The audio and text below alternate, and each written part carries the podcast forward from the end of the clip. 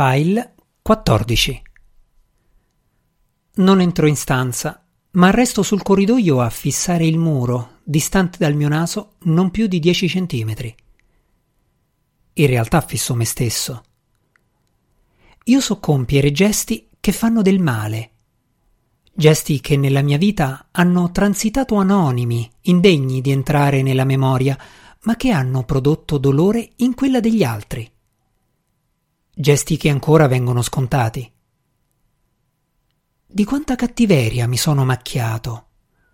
Inconsapevole, indolente, apparentemente piccola, in realtà gigantesca, come quella sferrata su Valentina. Cerco, senza riuscirci, di ricordare gli altri che presero parte alla messa in scena contro di lei. Tanti di loro non sapranno mai che un gesto del nostro passato una ragazzata compiuta in un'estate lontanissima ha messo fine alla felicità di un altro essere umano. Chiedo perdono per tutto il passato, il presente, per quello che verrà. Ma a chi chiederlo? Io non so perdonarmi, non ci riesco. Un cazzotto al muro, uno solo, il botto che rimbomba nel reparto la grandezza del rimorso che vorrebbe scagliarsi contro uguale grandezza, rabbia e ancora rabbia. Le ferite quasi rimarginate sulle nocche riprendono a sanguinare. Dalla medicheria si affaccia Alberto, dalla stanza Gianluca, poi Giorgio. Il botto veniva dall'altra parte. Non ci crede nessuno. Qualcosa di buono questo TSO lo ha prodotto, non sulla mia salute mentale, questo è certo, però credo d'aver perso qualche chilo. Nel bagno mi guardo il viso, nascosto sotto la barba lunga di una settimana. Mi sembra di essere dimagrito. Non che sia così difficile da spiegare, oggi ho saltato l'ennesimo pranzo. Dopo l'incontro con Valentina mi è passata la fame, mi è passata la voglia di fare tutto. Ho cercato con lo sguardo Mario, sperando intuisse il mio stato d'animo, ma era impegnato con il suo uccellino, gli sorrideva, sussurrava cose.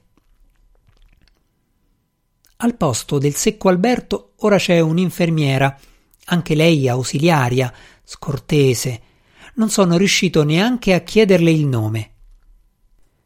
Sta rinchiusa in medicheria da quando è arrivata. Magari dorme oppure si sarà inchiavata dentro perché terrorizzata, resa al suo destino che le ha dato in dote un turno nel reparto dei matti. Per giunta con questo caldo. Si sa. Caldo e pazzia non vanno d'accordo, o forse ci vanno troppo. Esco dal bagno e contemporaneamente torno a respirare. In questa settimana causa tanfo di varia natura, mi sono allenato qualora volessi ricominciare con la pesca sportiva, l'apnea, uno dei tanti sport presi e lasciati. Starò almeno sul minuto e mezzo senza respirare. Finalmente si affaccia l'infermiera, le vado incontro e lei, questa è la sensazione, si ritrae impaurita, porta istintivamente le mani al ventre. Che c'è? Anche la voce sembra confermare la mia sensazione. Volevo sapere a che ora vedo Cimaroli. Mi serve come il pane parlare con qualcuno che sappia darmi quello che io non riesco a concedermi. Un poco di indulgenza. Stai qua. Rientra in medicheria. Sento la sua voce rimbombare nella stanza al telefono. Esce. Il sabato e la domenica non ci sono sedute Comunque domani pomeriggio Cimaroli è di guardia. Prendo atto della notizia con rammarico. Grazie. Come ti chiami? Alessia. Guardo meglio, più a fondo. L'infermiera è una ragazza corpulenta. Le sue braccia sono più grandi delle mie, ma la pancia ha una rotondità particolare. Le sue mani in continuazione ci corrono sopra. Sei incinta? Lei, se possibile, si spaventa ancora di più. Sì, quasi al quinto mese. Sembra sentirsi scoperta. Bello. Sai già se è maschio o femmina? Maschio. Chiamalo Daniele come me. Sorride. Matteo. Resto sul corridoio a immaginare la vita crescere dentro il ventre di Alessia. Liquida, scintillante. Un uomo pesce legato alla madre, che si nutre attraverso di lei, che respira la sua stessa aria. La carne che portiamo è di nostra madre. Il viso, il cuore, le mani sono cellule che ho preso in prestito da lei. So io. Come ti senti? Quando te fanno uscì? Se tutto va bene, lunedì sto fuori. Che hai fatto? Perché c'hai sta voce? Sapevo che mia madre si sarebbe accorta all'istante della mia prostrazione. L'ho chiamata per questo. Ho incontrato una ragazza, sta pure lei a psichiatria. La conoscevo. Com'è che sta lì? È proprio questo il punto. Te che c'entri? I suoi poteri fanno saltare alla discussione tutta una serie di convenevoli totalmente inutili. C'entro tutto e niente. Anni fa lei è stata con un ragazzo che non aveva intenzioni serie e se voleva divertire, insomma. Lei invece ci è rimasta male. È impazzita. Capito? E te in tutto questo? Io sapevo che lui se voleva solo divertire, ma alle amiche di lei ho detto che era innamorato era tutto un piano per farcela crede.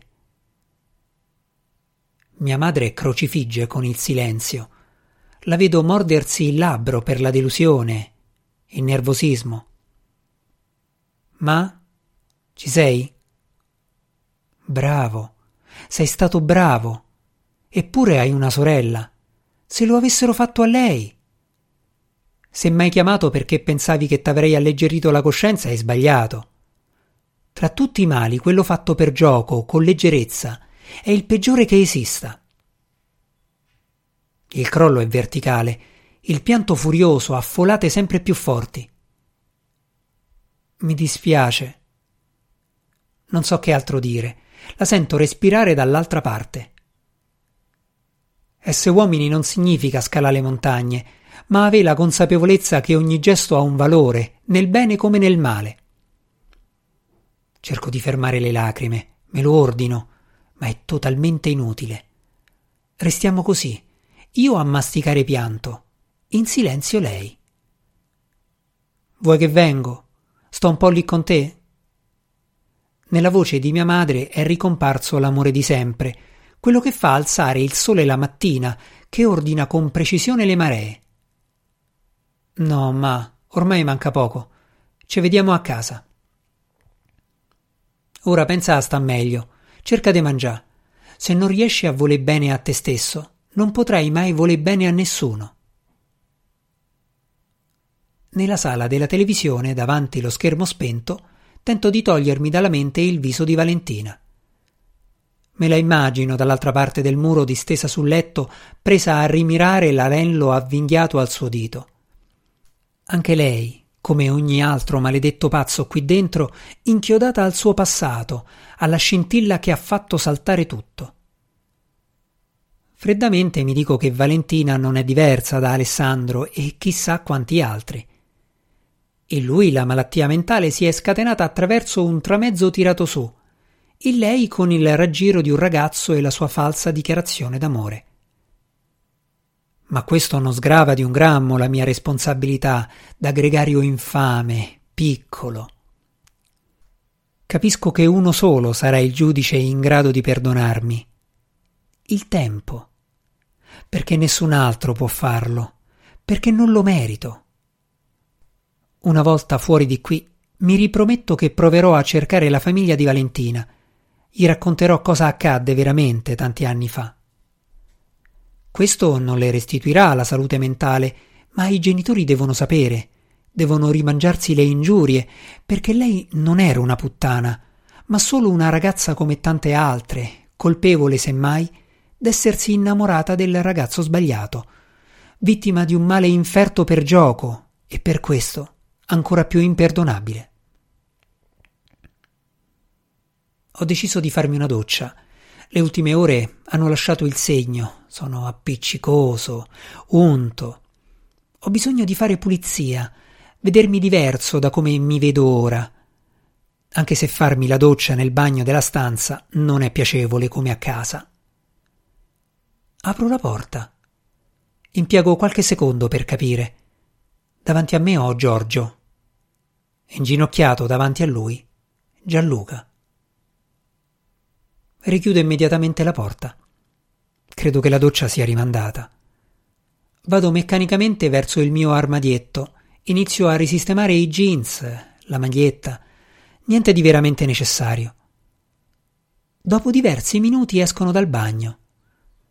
Giorgio, l'aria rilassatissima, mi assesta una pacca sulla spalla, si butta sul letto, non sembra minimamente imbarazzato, si mette a fissare il soffitto, lo sguardo trasognato.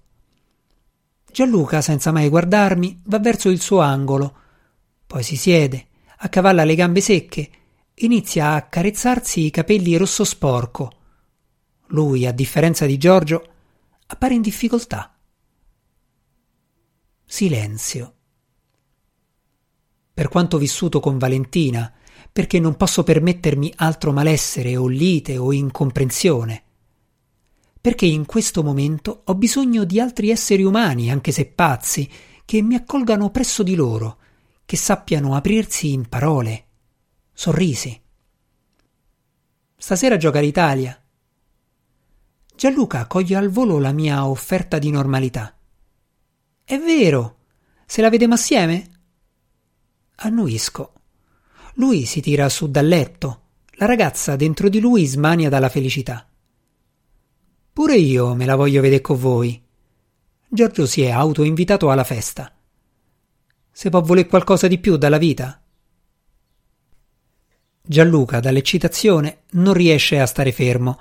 Gli vorrei rispondere che sì, si può volere tanto di più dalla vita. Invece mi unisco alla sua gioia. In questo momento è acqua in mezzo al deserto. Niente, che se può voler di più. L'idea nasce di fronte all'ennesima minestrina in brodo.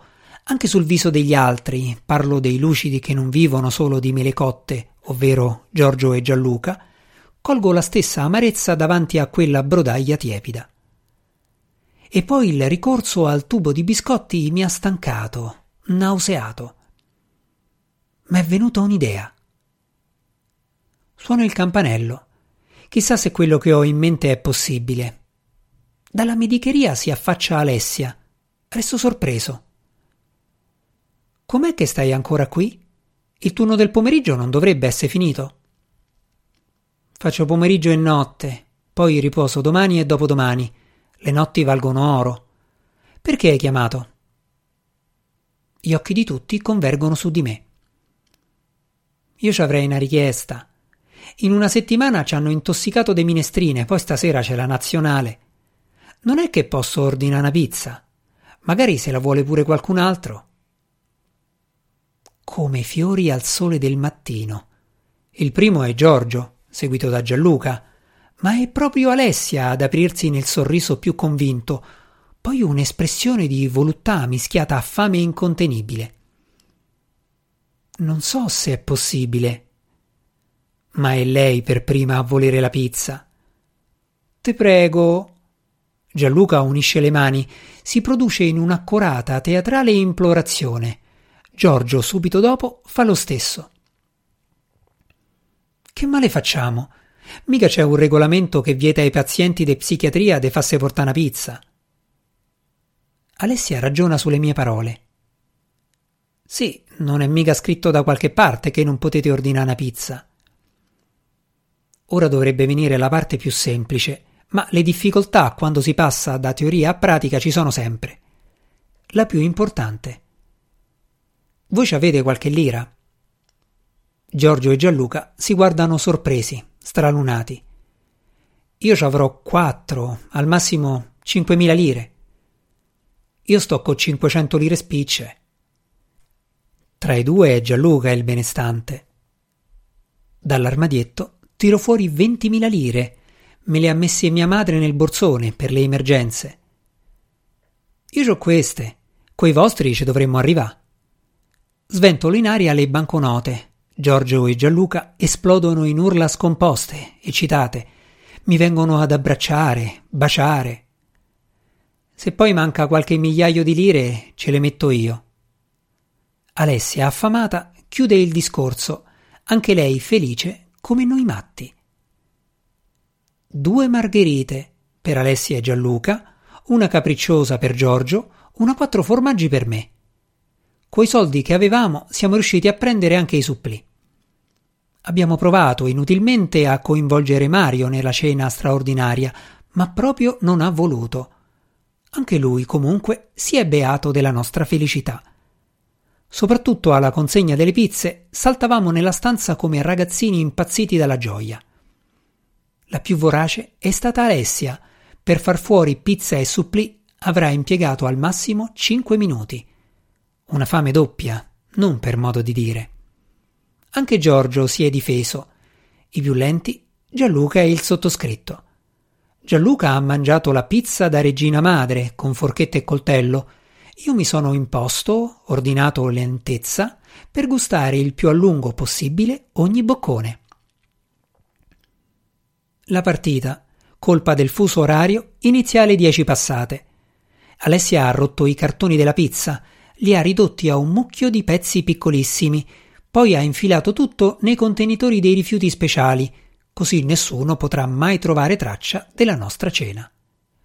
Dopo aver pulito, ci ha dato la buonanotte noi abbiamo ricambiato due volte, per lei e il suo Matteo. L'Italia parte male, sembra contratta, senza gioco.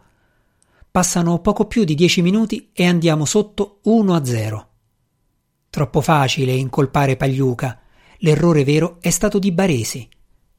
Non riusciamo a reagire. Anzi, sono gli irlandesi a credere al raddoppio. La partita scorre senza un sussulto Giorgio e Gianluca inoltre non sono molto appassionati. Non è certo come vederla con i miei amici o con mio padre e mio fratello. Il triplice fischio ci inchioda alla sconfitta. Il gioco di Sacchi non è da nazionale. Avevano ragione i suoi tanti detrattori. Delusi, soprattutto io, torniamo in stanza. Ma la serata è stata bella, abbiamo mangiato bene, ci siamo sentiti liberi. Com'è finita? Mario, ancora sveglio, ci chiede il risultato. Dalle espressioni sui nostri visi si capisce. Quanto? 1 a 0. Anche lui si dispiace. A piccoli passi viene verso di me. A parte per andare in bagno, raramente l'ho visto allontanarsi dal suo angolo. Ti posso chiedere una cortesia? Certo. Mario fa un cenno di ringraziamento. È intimidito. Non è che mi potresti dare un biscotto. Lo vorrei dare al passero. Glielo sbriciolo e gliene do un po' per volta. Con questo caldo ho paura faccia fatica a trovare da mangiare. Mi allungo verso il tubo di biscotti. Gliene passo un paio. Se te ne servono altri, dimmelo. La gratitudine che Mario sa restituirmi dovrebbero vederla almeno una volta nella vita tutti gli esseri umani esistenti come un'opera d'arte o un capolavoro della natura. La partita è finita a mezzanotte passata, dopo al massimo una mezz'ora, tra chiacchiere e farneticazioni varie, i miei compagni di stanza si sono addormentati tutti. Solo uno è rimasto sveglio. L'immagine di Valentina è impressa all'interno delle palpebre. Anche la felicità che ho condiviso con i miei compagni di stanza si è tramutata in sofferenza. Non che sia così infrequente, anche quando sono a casa o con i miei amici, assisto a questa trasformazione. Dalla gioia alla malinconia, la tristezza. A farmi soffrire è l'idea che la vita vissuta finisca nel nulla, che non ci sarà modo di riviverla, di rivedere tutti. Maria, ho perso l'anima, aiutami, Madonnina mia. Come al solito mi fa saltare. Madonnina è steso sul letto, malgrado il caldo non si è arretrato di un centimetro trema dal freddo. Almeno penso sia questo il motivo. Prendo il lenzuolo, lo copro fino al collo.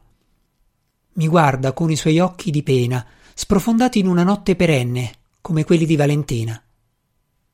Dormi, Madonnì.